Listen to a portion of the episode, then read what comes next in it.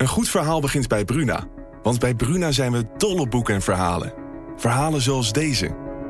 De mist kwam uit de baai opzetten en besloop langzaam het Victoriaanse huis op Blake Street. Drong door de houten kieren naar binnen en bleef in dunne sliert in mijn kamer hangen. Ik lag te rillen onder het dunne dekbed. Wil jij weten hoe dit afloopt? Je leest het in In de mist van Golden Gate Park van Murat Isik. Nu bij Bruna. Ik ben Jaap Briene van de Sublime Ochtendshow. Achter iedere plaat zit een verhaal. En die verhalen vertel ik je in mijn serie Hit Story. Vandaag vertel ik je het verhaal achter Love Games van Level 42. Sublime Ochtendshow. Hit Story. Verhalen achter de muziek. Het is het begin van 1981.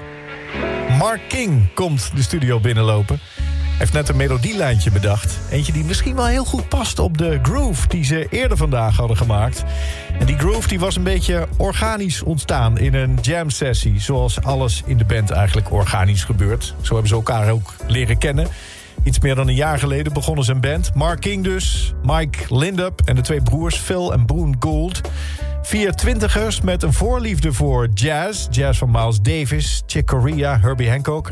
En ook voor de funk van James Brown. Maar die ook zijn opgegroeid met het typisch Britse geluid van de Beatles en de Stones.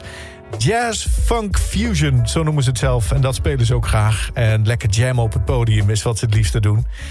En in het begin is de rolverdeling ook niet helemaal helder bij de band. Want elk bandlid kan jammen en grooven wat hij wil. Want iedereen kan eigenlijk ieder instrument spelen. Mark King is eigenlijk een drummer. Maar toen hij naar Londen was vertrokken... zocht hij een bijbaantje in de muziekwinkel. Daar verkochten ze geen drumstellen, maar wel basgitaren. Dus logisch maar, ja, ja, natuurlijk speel ik ook basgitaar. En vervolgens leerde hij zichzelf in die winkel bas spelen. Een beetje zoals hij gewend was door te drummen. Maar dan nu op de snaren. Slappen dus, hè. klinkt meteen ook heel funky. Dat hameren met je duim op die snaren. En die drummende basgitarist creëerde zo een heel eigen stijltje. Werd zijn handelsmerk. Bij de eerste optredens van hun band in de clubs van Londen is het publiek enthousiast. En er is ook meteen een platenmaatschappij die er wel wat in hoort. En dus is het nu begin 1981 en zijn ze bezig om hun debuutalbum op te nemen. Mark pakt zijn basgitaar en speelt die melodielijn die hij in zijn hoofd heeft. De toetsenist, Mike, die speelt het na op zijn keyboard. En het klinkt oké, maar er ontbreekt nog wel iets, vinden ze. En in die tijd hangt ook vaak Wally Badarou rond bij de band. Een Franse sessiemuzikant met West-Afrikaanse wortels. En hij is een beetje zijn tijd aan het verdelen nu tussen deze band... en ook Grace Jones, die is een stukje verderop bezig met een nieuw album. Hij speelt bij allebei en die Wally is een soort pionier op de synthesizer. Hij heeft echt een state-of-the-art apparaat, een Prophet 5. Dat is de eerste polyfonische synthesizer. Dat betekent dat je meerdere noten tegelijkertijd kunt spelen. 1981 hebben we het over, hè? Daar zit een microchip in. Nou, dat was wat. Onbetaalbaar vooral. Ontzettend duur was dat ding. Maar Wally heeft er zo een. En hij neemt die melodielijn van Mark, speelt dat op zijn dure synthesizer... draait een beetje aan de knoppen ondertussen...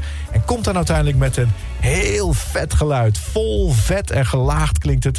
En het wordt het geluid dat voor altijd bij deze band zou horen. Het werd de eerste grote hit voor de band die zich Level 42 noemt. Gezongen en gespeeld door onder andere de drummer met de basgitaar. Je hoort hem. Mark King en zijn band. Level 42. Love Games.